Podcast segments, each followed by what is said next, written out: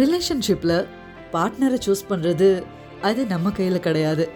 ஒரு மேஜிக்கல் மூமெண்ட்டாக அது எல்லாருக்கும் நடந்திருக்கும்.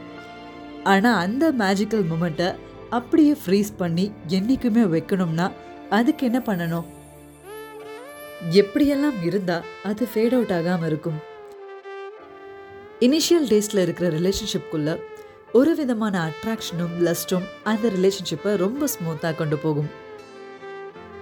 ஆனால் அது பழக்கத்துக்கு வந்ததுக்கு அப்புறம் ரியாலிட்டி கண்ணுக்கு தெரிய ஆரம்பிக்கும். ப்ராக்டிக்கல் பாசிபிலிட்டிஸ் என்ன டிஃபிகல்ட்டிஸ் என்னென்னலாம் நமக்கு விளங்கும். அங்கே தான் ரிலேஷன்ஷிப்ஸ் ஃபில்டர் அவுட் ஆகும். எந்த பிரச்சனையிலும் சரி இல்லை பிரச்சனையே இவங்களா இருந்தாலும் கூட சரி இவங்க இருந்தாதான் என்னால் சந்தோஷமாக இருக்க முடியும்னு தோணுதா?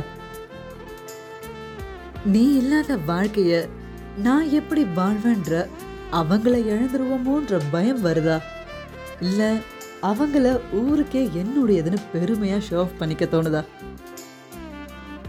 மீதி இருக்கிற வாழ்க்கையை என் மனசு முழுக்க காதலோட உன் கூடவே உனக்காகவே ஷேர் பண்ணணும்னு நினச்சிருக்கீங்களா? ஸோ அங்கே பார்ட்னர்னு சொல்கிறத விட companionship works out to the ஃபுல்லஸ்ட்னு தான் சொல்லணும். கம்பானியன்ஷிப் தோழமை அது இல்லாத பார்ட்னரை பார்ட்னர்னு சொல்கிறதுல அர்த்தமே இல்லைங்க. லேக் ஆஃப் லவ் மட்டும் இல்லை லேக் ஆஃப் ஃப்ரெண்ட்ஷிப் கம்பேனியன்ஷிப்பும் கூட நிறைய மேரேஜஸ் சக்ஸஸ்ஃபுல்லாக இல்லாததுக்கு காரணமாக இருக்குது